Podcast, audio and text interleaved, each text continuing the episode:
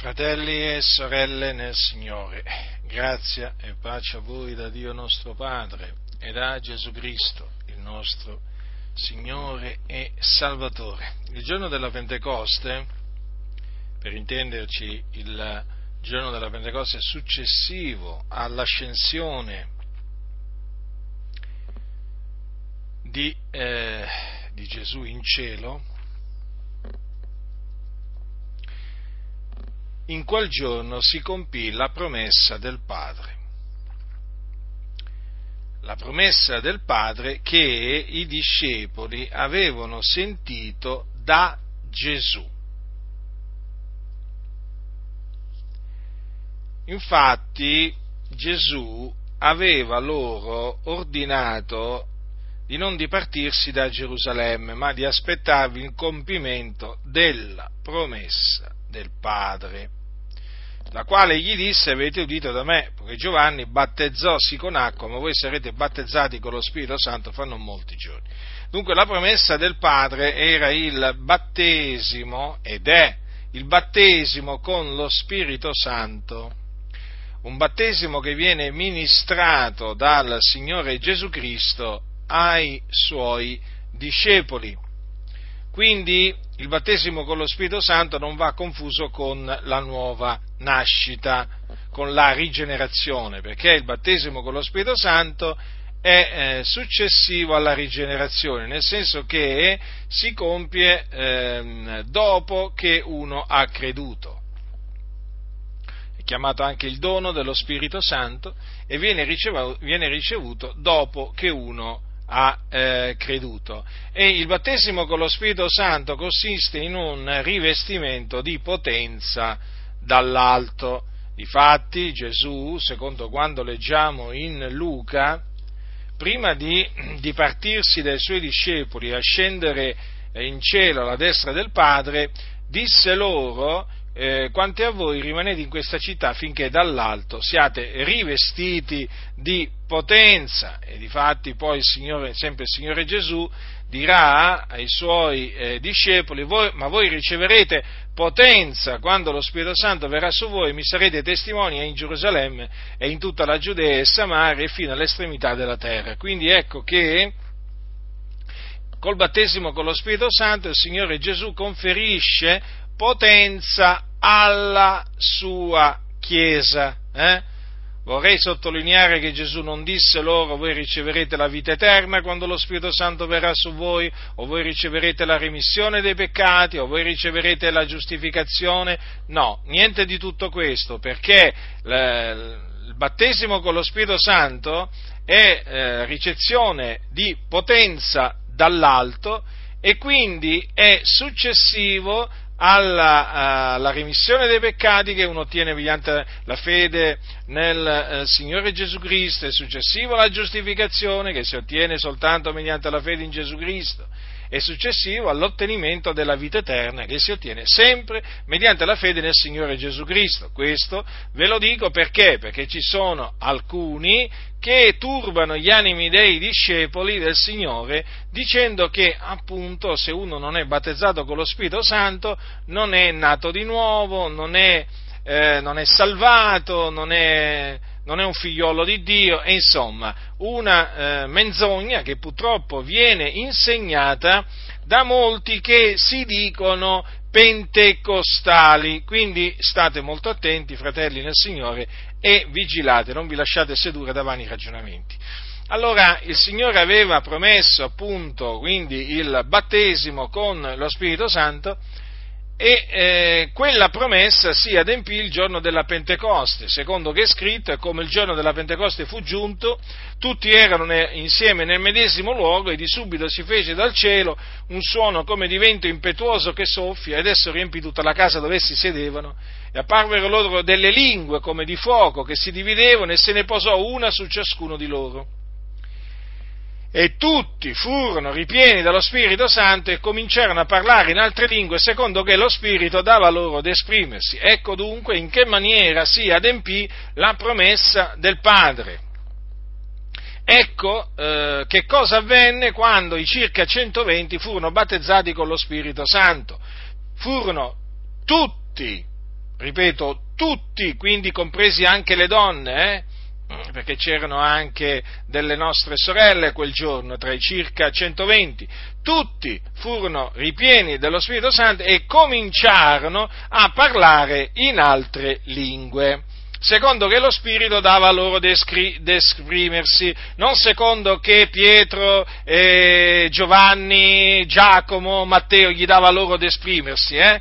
Perché vi dico questo? Perché oggi sapete che ci sono degli scellerati che si sono che in mezzo alle chiese pentecostali che praticamente mettono in bocca ai credenti che vogliono ricevere il battesimo con lo Spirito Santo le parole.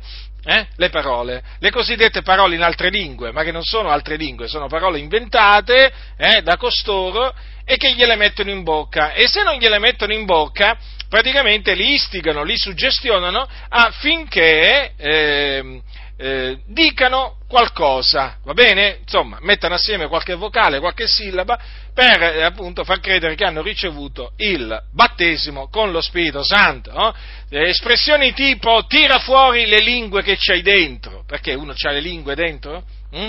Le lingue, il parlare in altre lingue è una capacità soprannaturale che viene data dallo Spirito Santo quando il credente viene riempito di Spirito Santo e non c'è bisogno che alcuno a fianco a te, dietro a te, sopra di te e così via, eh, ti dica, eh, comincia a parlare in altre lingue. Non c'è assolutamente bisogno, non c'è bisogno che qualcuno ti dica quello che devi dire. Sono tutte insensatezze queste qui, perché qui c'è scritto cosa avvenne il giorno della Pentecoste, che tutti cominciarono a parlare in altre lingue secondo che lo Spirito dava loro di esprimersi, quindi quelle lingue, quel parlare in altre lingue, fu qualcosa che venne dallo Spirito Santo.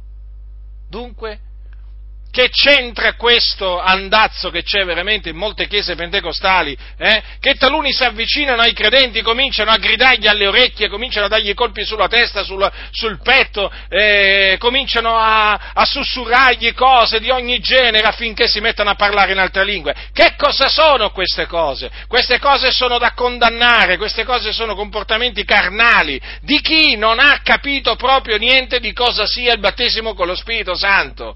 Eh? Ma io non ho mai letto nella Sacra Scrittura che gli apostoli istigavano, suggestionavano eh, i credenti affinché cominciassero a balbettare qualcosa, affinché cominciassero a dire eh, qualche sillaba, mettessero assieme qualche sillaba e qualche, eh, e qualche, consonante. È veramente vergognoso quello che si assiste in molte chiese pentecostali, anche, badate bene, chiese pentecostali istituzionalizzate.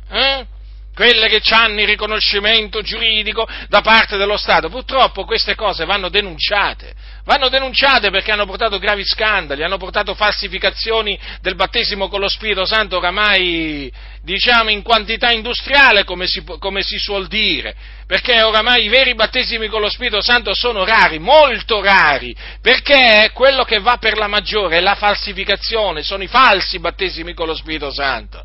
E di fatti come si riconoscono? Eh, come si riconoscono? Dal fatto che non c'è la potenza.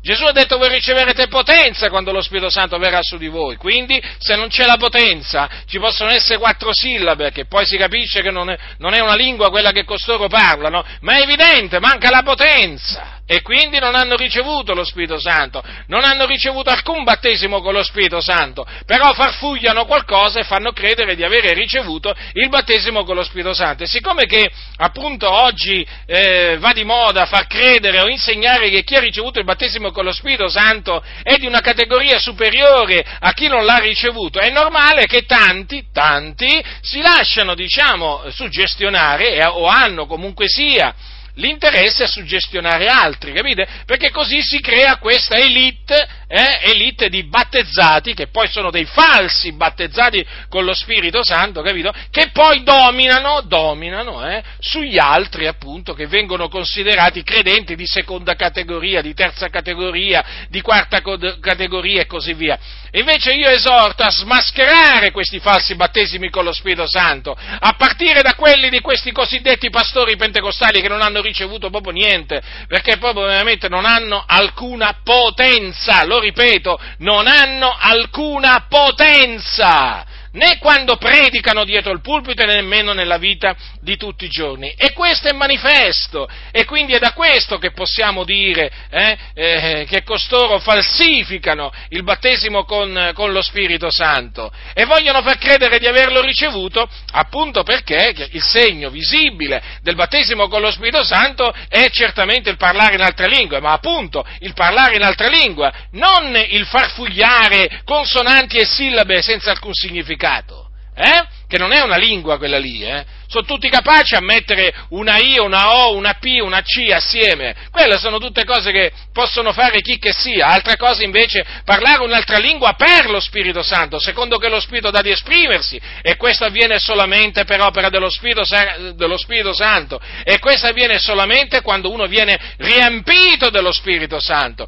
Quindi i credenti devono essere esortati, incoraggiati a ricercare il battesimo con lo Spirito Santo, aspettarsi di essere rivestiti di potenza dall'alto. Poi il parlare in altre lingue è automatico, come si suol dire, perché è lo Spirito che dà di esprimersi in altre lingue a chi viene battezzato con lo Spirito Santo. Il parlare in altre lingue è inscindibile dal battesimo con lo Spirito Santo. Non esiste un battesimo con lo Spirito Santo senza parlare in altre lingue ma lo ha stabilito il Dio questo. Quindi il credente non si deve creare nessun problema, perché nel momento in cui il Signore lo battezzerà con lo Spirito Santo, lo Spirito gli darà di esprimersi, di parlare in altra lingua o in più lingue straniere a seconda. In questo caso riceverà anche il dono della diversità delle lingue, ma sicuramente parlerà almeno in un'altra lingua per lo Spirito.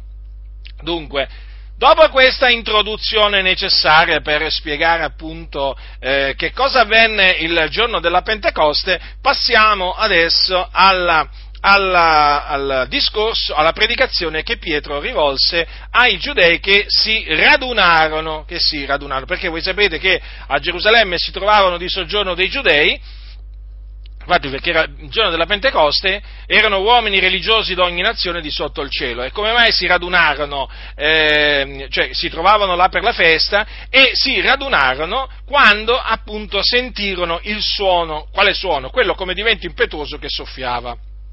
E allora si radunarono e tutti furono confusi. Per quale ragione furono confusi? Perché ciascuno li udiva parli, parlare nel suo proprio linguaggio. Eh? Erano Galilei, quegli uomini, quegli uomini che parlavano in altre lingue, però questi che erano appunto di diverse nazionalità, provenienti da diverse nazioni, li sentivano parlare delle cose grandi di Dio nel loro proprio natio linguaggio. E li lasciò, questo li lasciò sbigottiti, erano stupiti, erano perplessi e infatti si dicevano l'uno all'altro ma che vuole essere questo? Poi ci furono quelli che beffandosi dicendo, dicevano eh, sono pieni di vino dolce perché ci sono sempre quelli che comunque sia si fanno beffe di quelli che parlano in altra lingua per lo, eh, per lo Spirito Santo. E badate bene che tra questi, tra questi che si fanno beffe, ci sono i cessazionisti, eh? ci sono i soliti cessazionisti, membri di chiese cessazioniste eh, ve ne enumero alcune, chiese dei fratelli presbiteriane, riformate, eh, battiste, eh, luterane, insomma tutte queste chiese qua che praticamente hanno dato eh, retta alle ciance dei riformatori secondo i quali i doni, ehm, il parlare in altre lingue era cessato, è cessato, secondo, secondo i quali i doni dello Spirito Santo sono cessati perché servivano solamente ai giorni degli Apostoli, insomma, queste chiese che hanno dato ascolto a queste, a queste ciance si fanno beffe di coloro che parlano in altra lingua per lo Spirito Santo. Li offendono, eh? li offendono ma veramente in ogni maniera, anche pesantemente, dicendo che sono posseduti, dicendo che hanno i demoni, insomma questi parlano contro lo Spirito Santo, questi scellerati di protestanti, protestanti, pensate, protestano contro la verità, questi scellerati, e poi si presentano e danno il coraggio di dire sola scrittura, ma quale sola scrittura? Scellerati razza di vipere, ma voi siete contro la scrittura, voi non credete in quello che sta scritto. Eh? Noi dobbiamo ringraziare il Dio, perché ha voluto far emergere nella storia della Chiesa il battesimo con lo Spirito Santo che i vostri riformatori, o meglio i riformatori, avevano seppellito sotto veramente un, una montagna di vani, di, di, di vani ragionamenti cessazionisti. Noi ringraziamo il Signore perché ha svergognato i vostri i riformatori,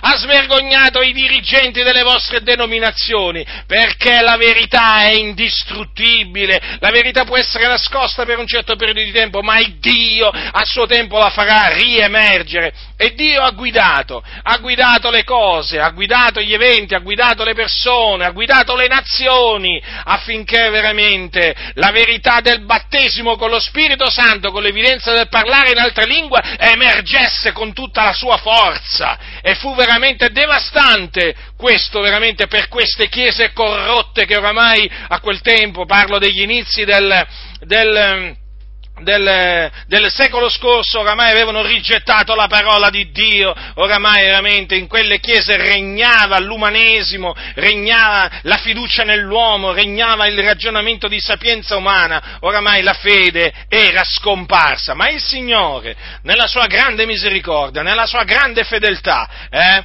veramente ha fatto veramente tornare, tornare, ma con forza, con una forza veramente che ha fatto ha svuotato, ha, ha svuotato veramente le cattedrali di queste, di queste denominazioni, li, li, li ha svergognati, li ha annichiliti veramente eh sì, quelli della sola scrittura, e ancora oggi Dio fa la stessa cosa. Il Dio svergogna queste chiese che eh, falsamente dicono che loro seguono il principio della sola scrittura, quando è una menzogna clamorosa, perché queste chiese non credono alla promessa del Padre, eh, non credono alla promessa del Padre. Queste chiese non credono nell'immutabilità di Dio, non ci credono, vi ingannano. E io esorto dei, quei fratelli che ancora sono in queste denominazioni, uscitevene, separatevene, state perdendo il vostro tempo andando dietro le ciance di questi, di questi che non hanno capito proprio niente, che hanno rinnegato la potenza di Dio,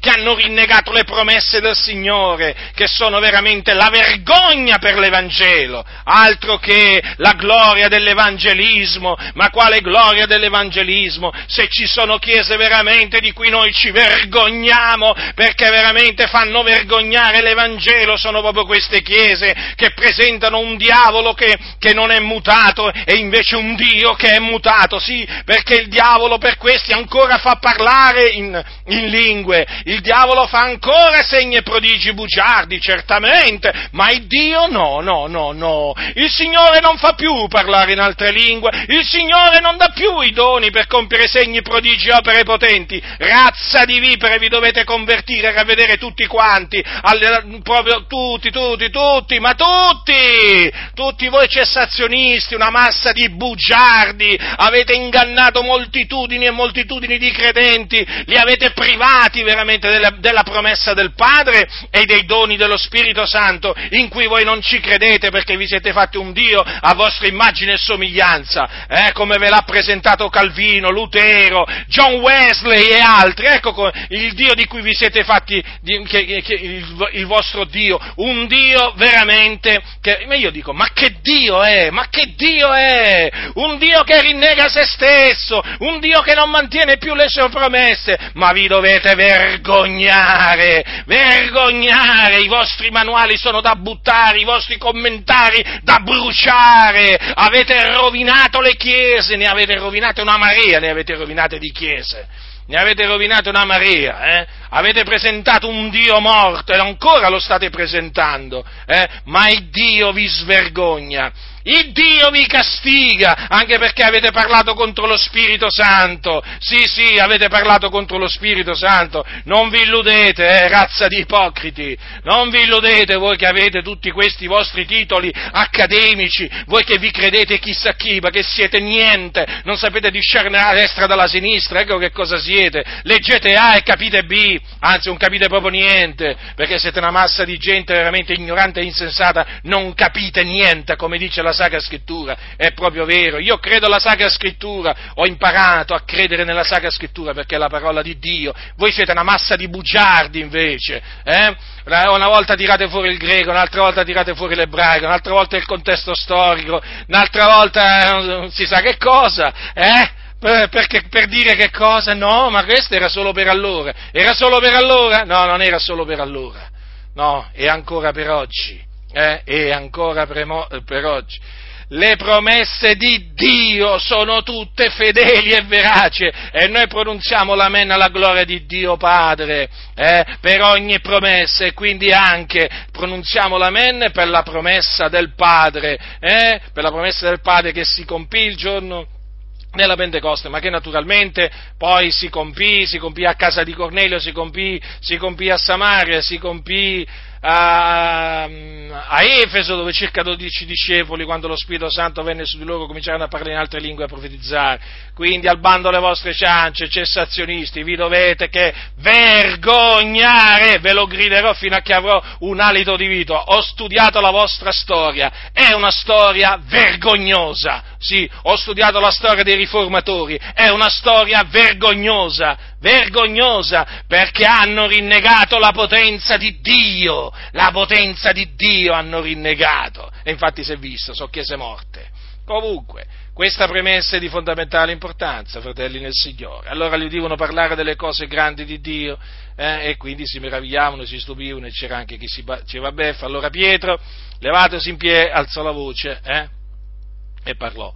Parlò loro e spiegò loro appunto che diciamo, non erano ebbri, come appunto gli schernitori supponevano, eh, ma era l'adempimento appunto di quello che aveva detto il profeta Gioele. Avverrà negli ultimi giorni, dice Dio, che io spanderò del mio spirito sopra ogni carne, i vostri figlioli, le vostre figliole profeteranno, i vostri giovani vedranno delle visioni, i vostri vecchi sogneranno dei sogni, e anche sui miei servi, sulle mie serventi in quei giorni spanderò del mio spirito e profeteranno, e farò prodigi su nel cielo, segni su, giù sulla terra, sangue fuoco e vapor di fumo, il sole sarà mutato in tenebre, la luna in sangue, prima che venga il grande e glorioso giorno, che è il giorno del Signore, ed avverrà che chiunque avrà invocato il nome del Signore sarà salvato. Quindi questa fu la spiegazione, naturalmente, di quello che, eh, che quei giudei avevano visto eh, e, eh, e, appunto ehm, in questa maniera l'Apostolo Pietro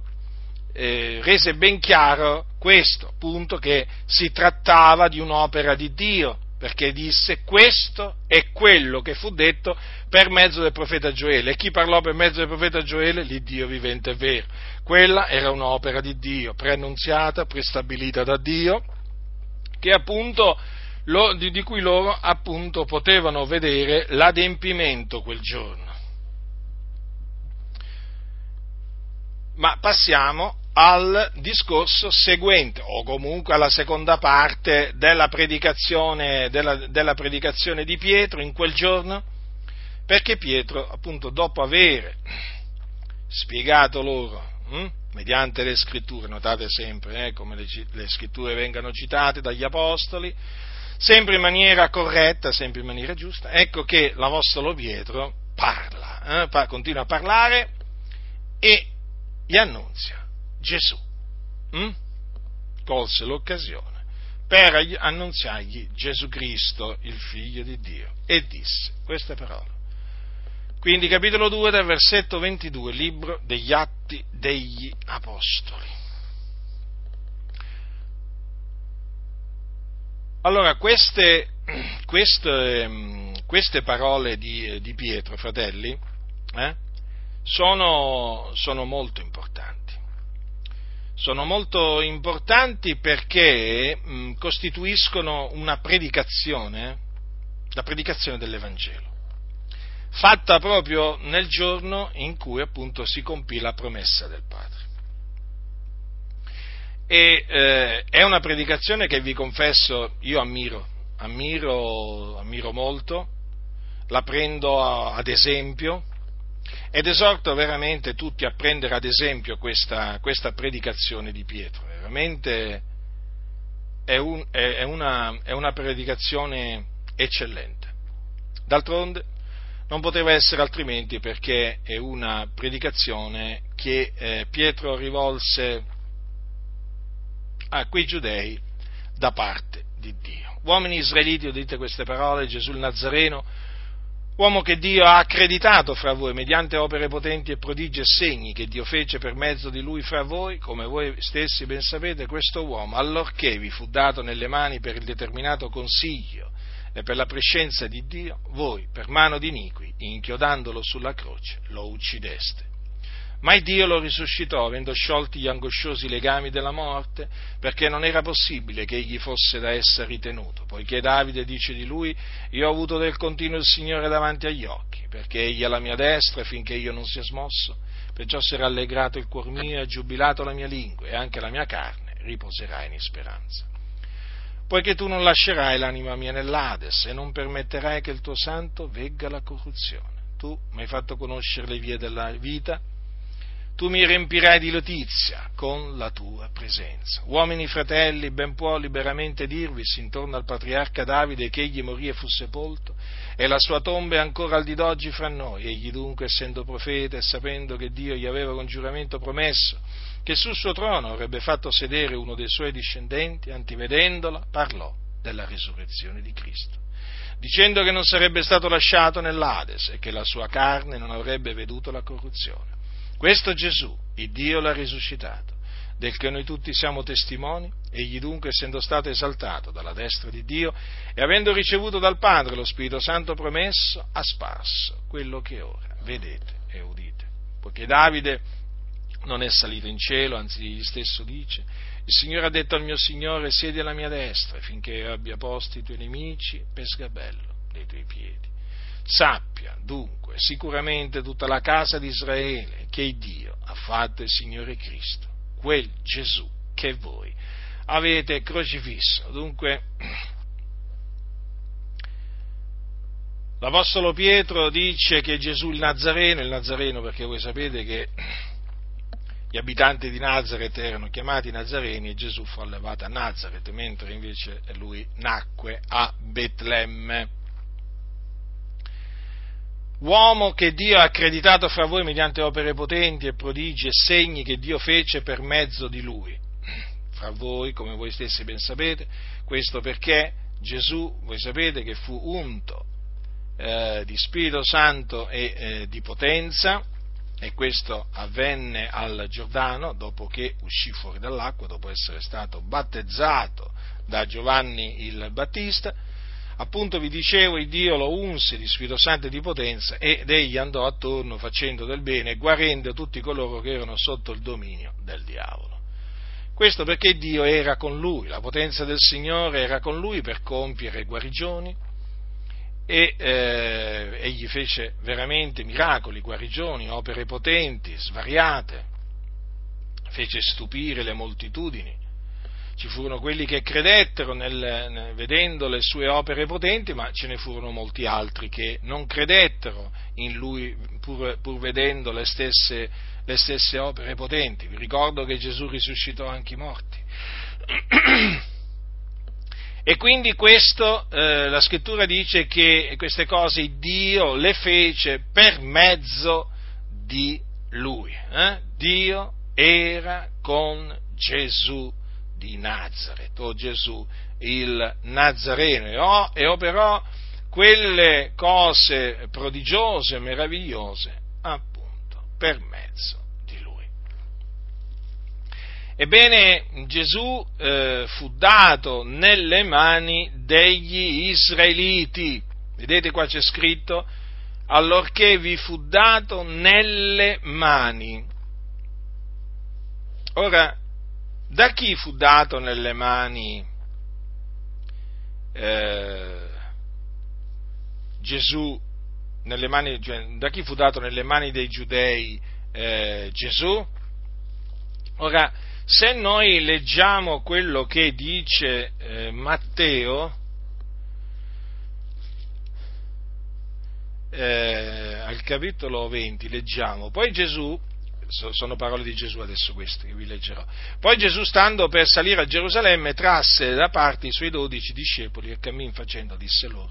Ecco noi saliamo a Gerusalemme, il figlio dell'uomo sarà dato nelle mani dei capi sacerdoti e degli scribi ed essi lo condanneranno a morte, lo metteranno nelle mani dei gentili per essere schernito, flagellato e crocifisso, ma il terzo giorno risusciterà. Ora vedete che Gesù aveva previsto che lui, lui si definiva il figlio dell'uomo, eh, sarebbe, dat, sarebbe stato dato nelle mani dei capi sacerdoti e degli scribi. Ora, da chi dunque fu dato Gesù nelle mani dei giudei? lo troviamo scritto al capitolo 22 di Luca, quando si parla di Giuda Iscariota. Giuda Iscariota, come voi sapete, era uno dei discepoli del Signore Gesù, nonché uno dei dodici apostoli. La scrittura dice questo al capitolo 22 di Luca, versetto, dal versetto 3 e Satana entrò in Giuda, chiamato Iscariota, che era del numero dei dodici, ed egli andò a conferire coi capi sacerdoti e i capitani sul come lo darebbe loro nelle mani. Quindi noi sappiamo con certezza che eh, fu Giuda Iscariota a dare Gesù nelle mani dei giudei. Infatti poi dice, ed essi se ne rallegrarono, pattuirono i dagli del denaro ed egli prese l'impegno e cercava l'opportunità di farlo di nascosto alla folla. E difatti poi questo avvenne, voi lo sapete, nel Getsemani, eh, quando appunto arrivò quella, eh, quella, quella turba con, eh, con Giuda, eh, c'era una grande turba con spade e bastoni da parte dei capi sacerdoti e degli anziani del popolo voi lo sapete che appunto il traditore eh, si avvicinò a Gesù eh, per, per, dargli un bacio, per baciarlo perché aveva dato il segnale, no? aveva dato un, loro un segnale dicendo quello che bacerò è lui, pigliatelo. Eh? E dunque così avvenne che eh, Giuda, per appunto una certa somma eh, di denaro, eh, diede eh, Gesù nelle mani dei giudei. Ora, questo eh, perché avvenne? Qualcuno dirà, beh, eh, c'è scritto che eh, Satana entrò, eh, entrò in Giuda. Sì, sì, c'è scritto che Satana entrò in Giuda, come anche che Satana aveva messo in cuore no? a Giuda di tradire il maestro. Ma perché ciò avvenne? Perché, per il determinato consiglio e per la prescenza di Dio, come disse Pietro. Vedete? Allorché vi fu dato nelle mani per il determinato consiglio e per la prescenza di Dio. Ora, che cosa significa questo? Che il fatto che Gesù fu dato nelle mani dei giudei avvenne per in seguito ad un decreto dell'Iddio Altissimo, perché Dio aveva innanzi determinato che ciò eh, avvenisse.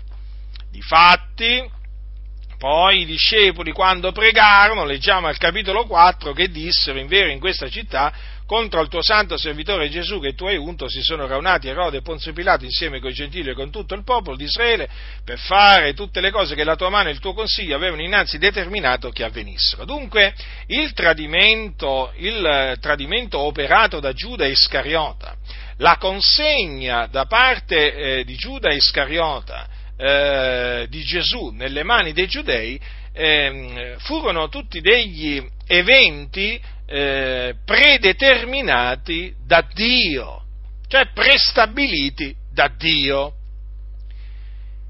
E appunto quello che Dio poi prestabilisce, quello poi manda ad effetto. E difatti così fu. Gesù fu dato nelle mani dei giudei per il determinato consiglio e per la prescienza di Dio. E continua dicendo, voi, sta parlando agli israeliti, qua ai giudei, eh, per mano di iniqui, inchiodandolo sulla croce, lo uccideste. Ecco, quindi chi furono coloro che uccisero il Signore Gesù? Furono i giudei. Chi furono coloro che lo crocifissero? Furono i giudei. Come? Qualcuno dirà, ma non furono i romani? Allora, Su questo appunto adesso vi mostrerò che cosa dice la scrittura. Voglio ricordarvi che Pietro disse, sappia dunque sicuramente tutta la casa di Israele che Dio ha fatto il Signore e Cristo, quel Gesù che voi avete crocifisso. Notate che qui sta parlando agli israeliti, gli ha detto voi lo avete crocifisso. E questo Pietro lo confermerà. Lo confermerà, sapete in che circostanza? Davanti ai rettori del popolo, agli anziani, quando gli disse, a proposito appunto della guarigione di quell'uomo che era nato zoppo e che appunto era stato guarito nel nome di Gesù, sia noto a tutti voi che a tutto il popolo, a tutto il popolo di Israele che ciò è stato fatto nel nome di Gesù Cristo, il Nazareno, che voi avete crocifisso. Voi, voi, voi, ricordatevelo questo, eh? Voi, voi. Poi, eh, al capitolo, capitolo uh, allora, al capitolo 5 degli Atti degli Apostoli, Pietro e gli altri apostoli rispondendo, erano davanti al Sinedro, dissero, eh, bisogna obbedire a Dio anziché agli uomini, l'Iddio dei nostri padri ha risuscitato Gesù che voi uccideste appendendolo a legno. Attenzione, voi, eh, al Sinedrio. Allora, andiamo in Giovanni, andiamo in Giovanni adesso e leggiamo al capitolo 19 i soldati, versetto 23, i soldati dunque quando ebbero crocifisso Gesù presero le sue vesti e ne fecero quattro parti, una per ciascun soldato, e la tunica. Quindi è vero che i soldati romani crocifissero Gesù, ma è altresì vero che lo crocifissero perché il popolo dei giudei aveva chiesto con grida forti a Pilato di crocifiggere Gesù chiamato il Cristo. Infatti voglio ricordarvi, fratelli nel Signore, che quando Gesù fu dato in man di Pilato, che furono i giudei, eh, quelli del Sinedrio, a consegnare Gesù a Pilato, c'è scritto, c'è scritto quanto segue, eh, che mh, mm, tutti risposero, quando Pilato chiese loro che farò dunque di Gesù detto Cristo, tutti risposero, sia crocifisso. Ma pure, riprese egli, che male ha fatto, ma quelli vi più gridavano, sia crocifisso. E poi dice che quando appunto Pilato liberò Barabba, dice liberò loro Barabba e dopo aver fatto flagellare Gesù lo consegnò perché fosse crocifisso. Dunque, in sostanza, Pilato acconsentì a quello che il popolo chiese. Eh? Infatti dice, Pilato, questo è in Luca, sentenziò che fosse fatto quello che domandavano. Che cos'è che domandavano i giudei? Che Gesù fosse crocifisso. Infatti poi prosegue Luca, e liberò colui che era stato messo in prigione per sedizione ed omicidio e che essi avevano richiesto, ma abbandonò Gesù alla loro volontà.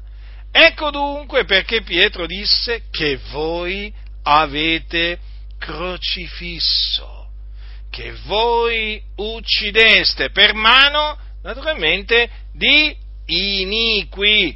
Inchiodandolo sulla croce lo uccideste. A proposito, ho voluto mettere enfasi sul voi avete crocifisso, sapete perché, fratelli? Eh? Oh, voi lo uccideste, perché oggi ci sono degli scellerati, eh, io li chiamo così perché bisogna chiamarli così a questi, cioè non puoi chiamarli in un'altra maniera, ci sono degli scellerati e sono anche parecchi eh, eh, che si fanno chiamare pastori, si fanno chiamare pastori, che praticamente predicano che siamo noi che abbiamo crocifisso Gesù e che siamo noi che l'abbiamo ucciso. Allora, guardate, io ve lo dico con ogni franchezza, io non ho crocifisso Gesù, io non ho ucciso Gesù, lo dico questo, guardate, a giusta ragione. Eh, io prima di convertirmi al Signore ho commesso tanti peccati, quello di aver ucciso Gesù non l'avevo commesso. Però eh, succede che questi scellerati ce, ce, lo vogliono appioppare addosso questo, questo peccato, capite? sono degli scellerati, gente che non capisce niente. Ve lo ripeto, che non sanno discernere la destra dalla sinistra, che devono leggere da qualche foglietto perché sennò veramente non possono nemmeno parlare dal pubblico. Ma eh, bisogna scappare da quelle, da quelle, da quelle organizzazioni, da quei, da quei, templi, bisogna scappare, fratelli e sorelle. Ma quando si sente dire a un pastore noi abbiamo ucciso Gesù, noi abbiamo ucciso Gesù, ma dove mai sta scritto? E allora se l'abbiamo ucciso noi, perché, perché Pietro non diceva che noi abbiamo crocifisso?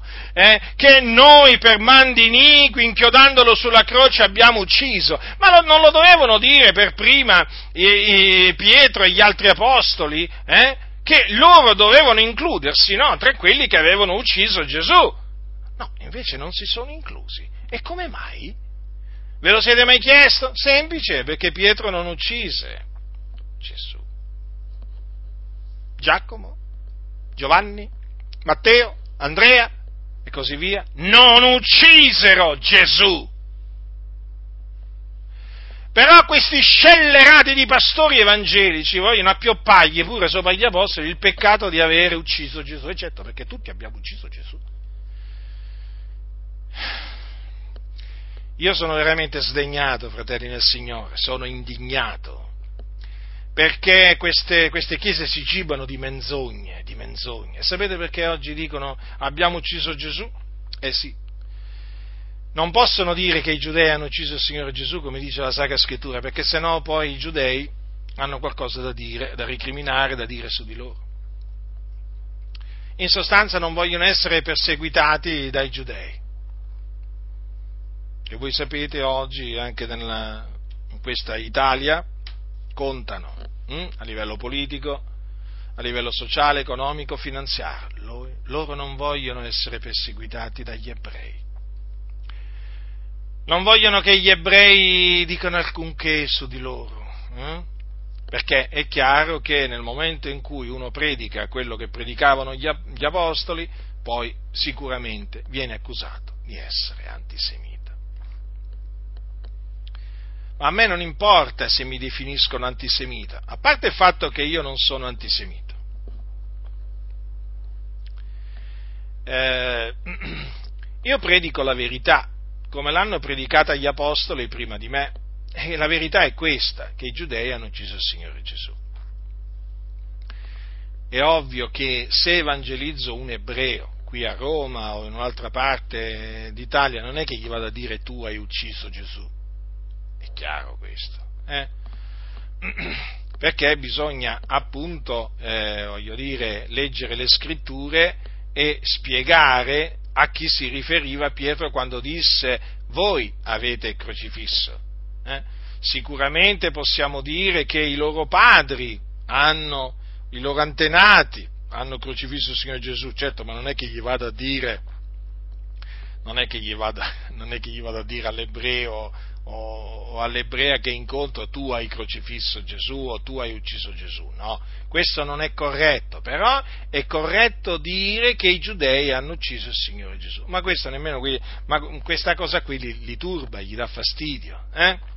Però noi dobbiamo dire la verità, fratelli nel Signore, perché la verità è la verità e nel dire la verità poi si soffre, si viene perseguitato. Poi che si venga perseguitati dagli ebrei o dai gentili, beh, poco importa, però dobbiamo dire, dobbiamo dire la verità. Quindi, eh, Pietro disse loro, eh, voi per mani lingui inchiodandolo sulla croce lo uccideste, ma Dio lo risuscitò dai morti. Allora, vorrei per un momento tornare sull'uccisione eh, da parte degli israeliti, degli ebrei di Gesù. Ora, l'uccisione, eh, perché Gesù fu ucciso, eh, Gesù non è che Gesù non morì di morte, di morte naturale, eh? Gesù morì perché ucciso dai giudei. E ah, un'altra cosa, Gesù non, si, non si suicidò, eh? lo dico perché ci sono altri scellerati in ambito anche pentecostale che dicono che quella, la morte di Gesù fu una sorta di suicidio. Questa gente, proprio, questa gente è da prendere proprio immediatamente e, e digli, senti, eh, scendi di qua, mettiti a sedere mettiti a sedere, è già una grande cosa se ti faccio sedere, perché tu dietro un pulpito non puoi stare a dire che Gesù si è suicidato, perché questo significa veramente offendere, bestemmiare contro il Signore Gesù Cristo. Quindi state attenti a quelli che vi dicono che Gesù si è suicidato. Allora Gesù fu ucciso, ma anche questo perché lo dicono? Sempre per la stessa ragione, non vogliono avere problemi con gli ebrei, una massa di scellerati, queste chiese vendono la verità veramente per, per, per, per, quattro lenticchie, credetemi fratelli nel Signore, a questi della verità non gli interessa niente, gli apostoli hanno, hanno dato la vita, la vita per la verità, hanno dato la vita, ma questi qua nemmeno un mignolo danno per la verità, nemmeno un mignolo, nemmeno, nemmeno un'unghia, niente, questa gente qua serve il denaro per quello quello che non dicono la verità e annullano la verità. Allora, eh, perché Gesù eh, doveva essere eh, ucciso? Eh sì, doveva essere ucciso, perché doveva morire per i nostri peccati. Lui il giusto doveva soffrire per gli ingiusti doveva infatti caricarsi dei nostri peccati e portarli nel suo corpo sulla croce. Infatti il profeta aveva detto, egli è stato trafitto a motivo delle nostre trasgressioni, fiaccato a motivo delle nostre iniquità, egli parlò così del Cristo che doveva venire nel mondo, cioè dell'unto di Dio. E dunque questa è la ragione per cui Dio aveva prestabilito che Gesù fosse ucciso dai giudei. Lui, Gesù, l'agnello di Dio, senza macchia, eh? ben preordinato prima della fondazione del mondo, doveva essere offerto eh, in sacrificio per le nostre colpe, per i nostri peccati lui era l'agnello di Dio che doveva venire nel mondo per compiere o per essere la propiziazione per i nostri peccati. E dunque doveva spargere il suo sangue prezioso per la remissione dei nostri peccati. Ecco dunque perché Dio aveva prestabilito che Gesù fosse trafitto, fiaccato. Considerate, fratelli, che questa è la manifestazione dell'amore di Dio verso di noi. Noi non meritevamo questo, fratelli, noi meritevamo di andare all'inferno, noi meritevamo, eh, diciamo, di, l'ira di Dio sopra di noi, noi meritevamo di andare all'inferno, eravamo dei peccatori, eravamo dei nemici di Dio. Ma Dio, vedete, mentre noi eravamo ancora peccatori, cosa ha fatto? Eh? Ha mandato il suo figliolo. Ha mandato il suo figliolo nel mondo per essere il salvatore del mondo. Mi piace quello che dice, quello che dice eh, Paolo ai santi di Roma quando dice che Dio mostra la grandezza del proprio amore per noi in quanto che mentre eravamo ancora peccatori Cristo è morto per noi. Cristo è morto per noi, sì, ucciso dai giudei. È morto per i nostri peccati, secondo le scritture.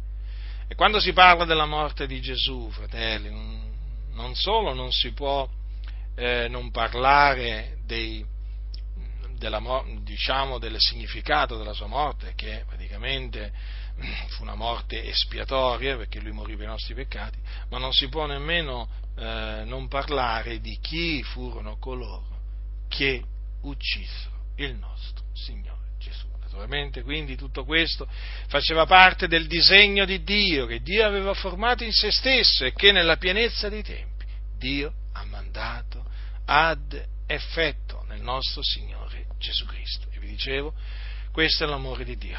Hm? Non che noi abbiamo amato il Dio, ma che Dio ha amato noi e ha mandato il suo unigenito figliolo, il suo Cristo, eh? per morire per i nostri peccati, eh? affinché noi, mediante il suo sangue prezioso, fossimo resi perfetti quanto alla coscienza, affinché fossimo purificati dalle opere morte eh? che contaminavano la nostra coscienza. Considerate dunque l'amore di Dio, quello che Dio ha fatto per noi, fratelli nel Signore. noi non avremmo mai potuto purificarci, non avremmo mai potuto autorimetterci i peccati, insomma, non avremmo mai potuto fare niente, non avremmo mai potuto salvarci da soli, non avremmo mai potuto riconciliarci con, G, con, con Dio senza Gesù, ci voleva Gesù. Era necessario, eh? Il Cristo di Dio, il Cristo di Dio è venuto, è il suo nome, è Gesù, il Nazareno. Ma il Dio lo risuscitò, quindi dopo essere stato ucciso, egli fu seppellito. Sapete, mi piace ricordare, mi piace ricordare un uomo di cui si parla troppo poco. Era un nostro fratello, si chiamava Giuseppe. Giuseppe d'Arimatea, pensate, fu colui che seppellì Gesù. Sapete, si parla appunto del seppellimento di Gesù.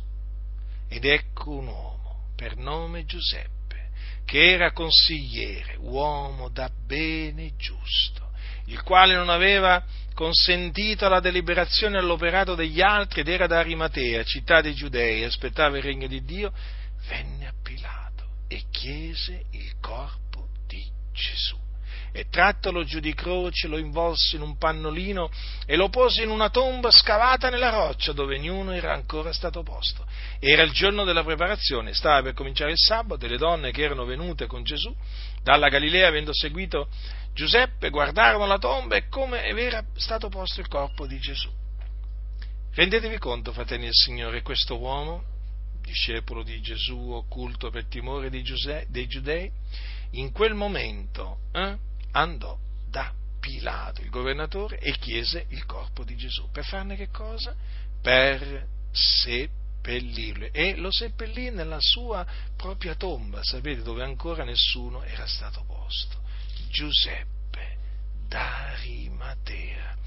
Ebbene che, ebbene che, d'altronde la scrittura ha voluto che fosse ricordato quello che lui ha fatto, ebbene sapete fratelli, ricordare Giuseppe d'Arimatea, perché veramente talvolta, talvolta proprio questo, Giuseppe d'Arimatea proprio non viene per niente ricordato eh, nelle predicazioni, invece è importante quello che lui ha fatto. Eh? E, era divenuto anch'egli discepolo di Gesù, eh? quindi ricordatevi che Giuseppe d'Arimatea era anche lui un discepolo di Gesù, era un uomo da bene e giusto. Ebbene, appunto fu seppellito eh? fu seppellito, e... ma poi sapete, stavo riflettendo, stavo riflettendo a, una, a un particolare, stavo riflettendo su un particolare, fratelli, che mi ha, mi ha, mi ha colpito, mi ha colpito perché dice trattolo giù di croce lo involse in un pannolino e lo pose in una tomba scavata nella roccia, dove ognuno era ancora, era ancora stato posto. Cioè, praticamente fu Giuseppe d'Arimatea a, pre- a tirare giù il corpo di Gesù dalla croce. Avete capito? Che gesto, anche coraggioso. Eh, ecco chi tirò giù Gesù, il corpo di Gesù senza vita, giù dalla croce, Giuseppe d'Arimatea. Eh, riflettiamo, fratelli nel Signore, riflettiamo perché queste cose sono scritte per nostro, per nostro ammaestramento. Dunque fu, il corpo di Gesù fu seppellito, ma Dio lo risuscitò dai morti, avendo sciolto gli angosciosi legami della morte. perché non era possibile che egli fosse da essa ritenuto, cioè non era possibile che Gesù fosse ritenuto dalla morte. Eh? Cosa significa? Che Gesù doveva risuscitare, doveva. Era stato anche la sua resurrezione innanzi determinata da Dio, fratelli. E difatti il Signore l'aveva preannunziata per bocca di Davide, che era profeta. Infatti Davide aveva detto per lo Spirito, anche la mia carne riposerà in speranza, perché tu non lascerai, non lascerai l'anima mia nell'Ade se non permetterai che il tuo santo vegga la corruzione. Naturalmente Davide non parlò di lui, di, di se stesso, ma parlò del, eh, del Cristo. Hm? Del Cristo. Infatti dice egli dunque, essendo profeta e sapendo che Dio gli aveva con giuramento promesso che sul suo trono avrebbe fatto sedere uno dei suoi discendenti, antevedendola, parlò della resurrezione di Cristo. Ora, vorrei farvi presente che qui si parla di un giuramento eh, con il quale Dio aveva promesso a Davide che sul suo trono fatto, avrebbe fatto sedere uno dei suoi discendenti. Questo giuramento lo trovate nel Salmo 132 dove infatti leggiamo al versetto 11, l'Eterno ha fatto a Davide questo giuramento di verità e non lo revocherà, io metterò sul tuo trono un frutto delle tue viscere, quindi un suo discendente. E difatti, e difatti Gesù viene dalla famiglia e dalla casa eh, di Davide, perché è chiamato il figlio di Davide, eh? e, ehm, eh, questo, e, questo molto, e, questo, è molto, importante perché poi questa, eh, questa, promessa, questa promessa, fu confermata praticamente dall'angelo, eh, dall'angelo che eh, andò da, ehm, da, da, da, Maria. Vi ricordate quando l'angelo, ricordate quando l'angelo Gabriele andò da, eh, da Maria no? In Galilea, a Nazareth. Quando eh, l'angelo le apparve, dopo che la salutò, le disse, allora, eh, tu concepirai nel seno e partorirai un figliolo, gli porrai nome Gesù. Questi sarà grande e sarà chiamato figliolo dell'Altissimo, il Signore Dio gli darà il trono di Davide suo padre, ed egli regnerà sulla casa di Giacobbe in eterno, il suo regno non avrà mai fine. Vedete dunque? Qui il, l'angelo si riferì a quel, a quel giuramento di Dio con, eh, per mezzo del quale Dio aveva promesso a Davide che sul suo trono avrebbe fatto sedere uno dei suoi discendenti. Vedete come il Signore si ricorda della sua parola e poi la manda ad effetto. Dunque, Davide, sapendo che Dio gli aveva con giuramento promesso che sul suo trono avrebbe fatto sedere uno dei suoi discendenti, antivedendola parlò della resurrezione di Cristo, dicendo che non sarebbe stato lasciato nell'Ades e che la sua carne non avrebbe veduto la corruzione. Ecco dunque perché Gesù risuscitò dai morti, perché ciò era stato innanzi determinato da Dio e dai profeti preannunziato preannunziati. Gesù perché risuscitò dai morti? A cagione della nostra giustificazione. Ricordatevi infatti che se Gesù non fosse risuscitato, noi saremmo ancora nei nostri peccati. Ricordate quando, quando, quando l'Apostolo Paolo eh, confutò quelli che in seno alla chiesa di Corinto dicevano che non vera resurrezione? Dice, eh, gli dice tra le altre cose, dice se, Cristo, dice, se Cristo non è risuscitato va nella vostra fede, voi siete ancora nei vostri peccati, capite? Eh sì, perché Cristo è morto per i nostri peccati, è stato dato a cagione delle nostre offese, ma è risuscitato a cagione della nostra giustificazione. Eh? Difatti l'Evangelo consiste nell'annunzio sia della morte di Gesù ma anche della sua resurrezione. Eh? Se non ci fosse stata la resurrezione dei morti, la, la morte di Cristo sarebbe stata inutile praticamente. Invece Cristo è risuscitato dai morti. Dio lo risuscitò dai morti a cagione della nostra giustificazione. Per cui ora chiunque crede in Lui riceve la remissione dei peccati mediante il suo nome. Viene giustificato. Giustificato. Reso giusto questo Gesù Dio l'ha risuscitato, del che noi tutti siamo testimoni, certo, perché? Perché Gesù era apparso anche a Pietro. Eh? Dirà Pietro, a casa di Cornelio, esso Dio, eh, eh, Esso ha Dio risuscitato il terzo giorno e ha fatto sì che egli si manifestasse non a tutto il popolo, ma ai testimoni che erano prima stati scelti da Dio, cioè a noi che abbiamo mangiato e bevuto con lui dopo la sua resurrezione dai morti. Ecco perché gli apostoli furono testimoni della resurrezione di Gesù Cristo. Essi lo videro risuscitato. Gesù apparve loro lo toccarono, mangiarono con, e bevvero con lui, parlarono con lui diversi giorni, fratelli, prima che Gesù fosse assunto in cielo alla destra di Dio Padre. Questo Gesù, il Dio l'ha risuscitato. Che affermazione potente, eh? L'affermazione appunto che sancisce che Gesù Cristo eh, è stato risuscitato dai morti e quindi il suo corpo non è più nel sepolcro. E gli apostoli furono testimoni oculari. E noi crediamo alla testimonianza che gli apostoli hanno reso che Gesù Cristo è veramente risuscitato ed è apparso ai suoi testimoni. Egli dunque, essendo stato esaltato dalla destra di Dio, avendo ricevuto dal Padre lo Spirito Santo promessa, ha sparso quello che ora vedete e udite. Già perché lo Spirito Santo, affinché fosse dato, c'era bisogno che Gesù tornasse al Padre che lo aveva mandato. Solamente nel momento in cui eh, Gesù ascese in cielo alla destra e si pose a sedere alla destra del Padre, ecco che a quel punto poté eh, praticamente eh, eh, spargere lo Spirito Santo eh, da parte del Padre. E difatti in quel giorno, il giorno della Pentecoste, come abbiamo visto, si adempì la promessa del Padre. Lo Spirito che era stato promesso fu sparso sparso.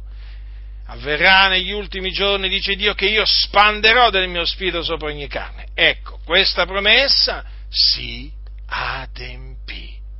Hm?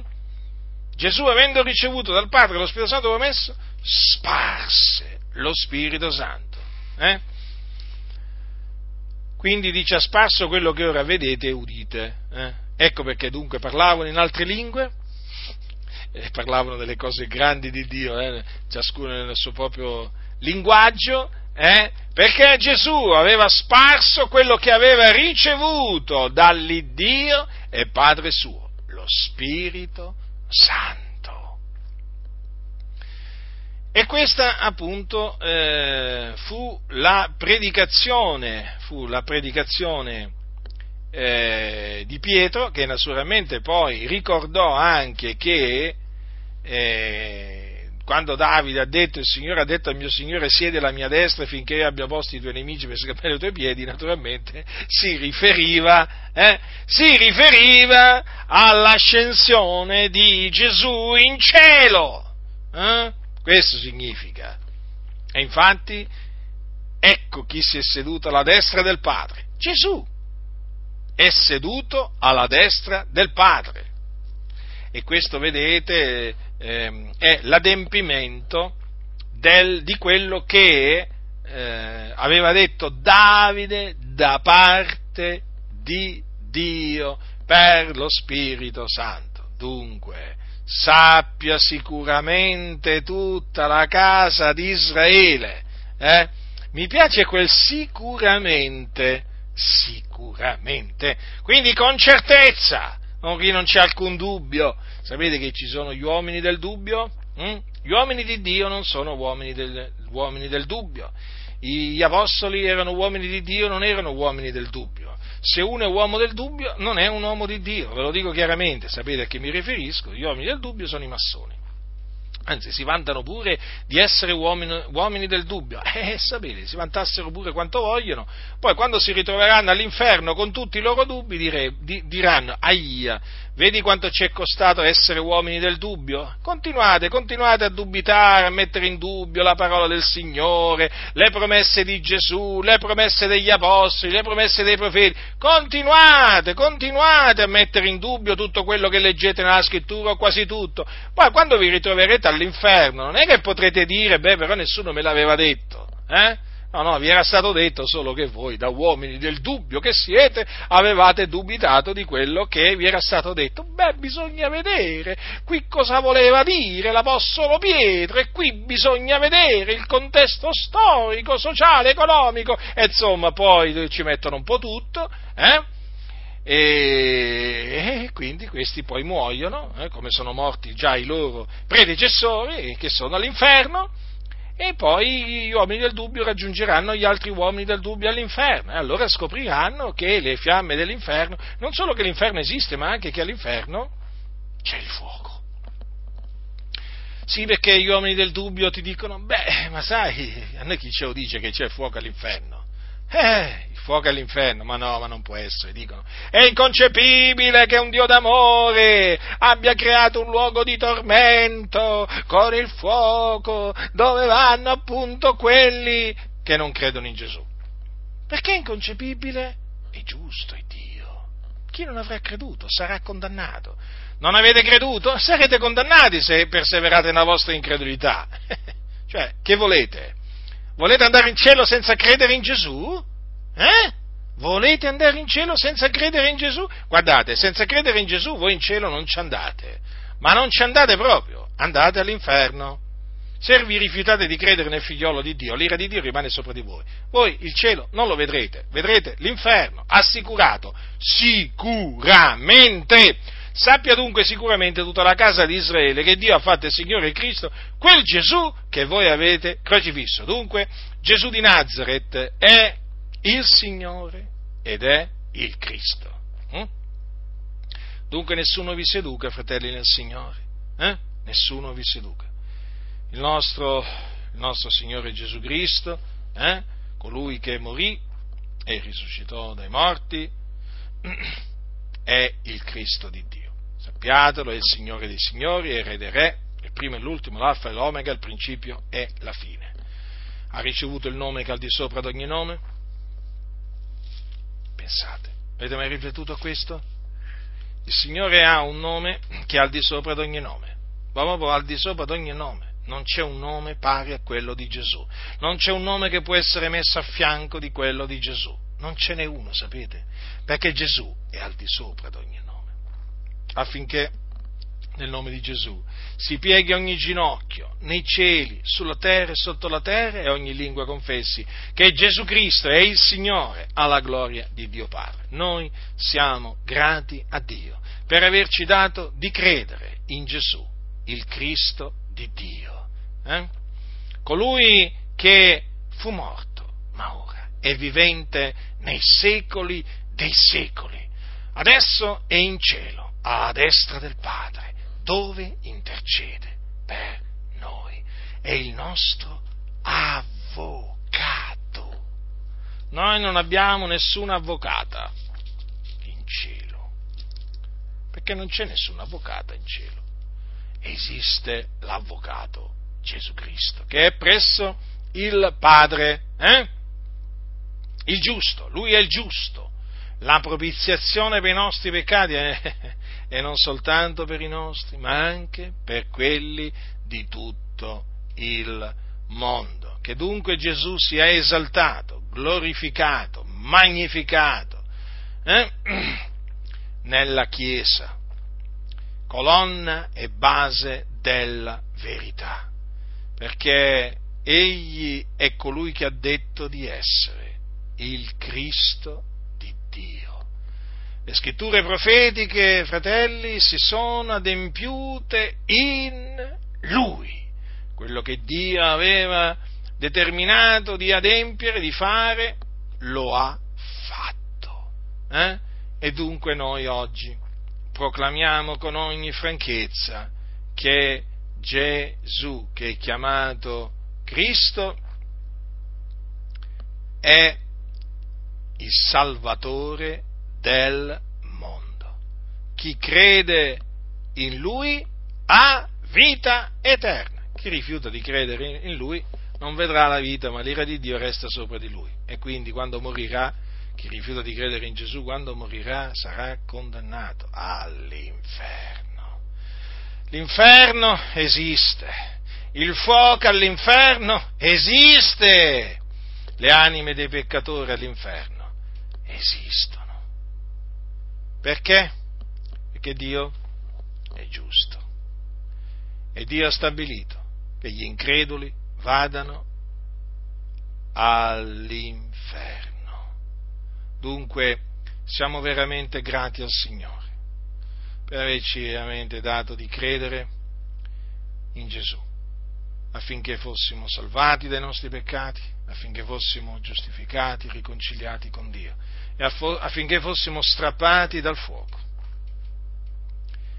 E fratelli, siamo grati a Dio naturalmente per questo e conduciamoci in maniera degna di Dio, santificandoci nel timore di Dio, perché noi siamo quello che siamo, grazie a quello che ha fatto Gesù.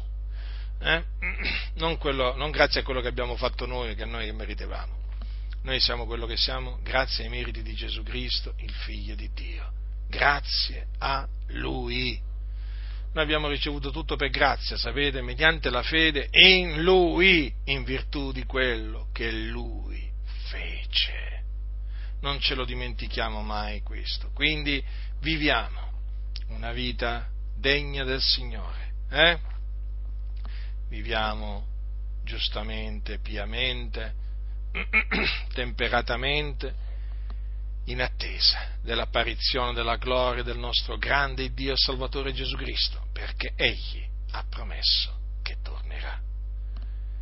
E Gesù mantiene le sue promesse e manterrà anche questa. Al suo tempo apparirà dal cielo, sì fratelli, apparirà dal cielo una seconda volta senza peccato, a quelli che l'aspettano per la loro salvezza e noi siamo tra coloro che l'aspettano per la loro salvezza. La grazia del Signore nostro Gesù Cristo sia con tutti coloro che lo amano con purità incorrotta.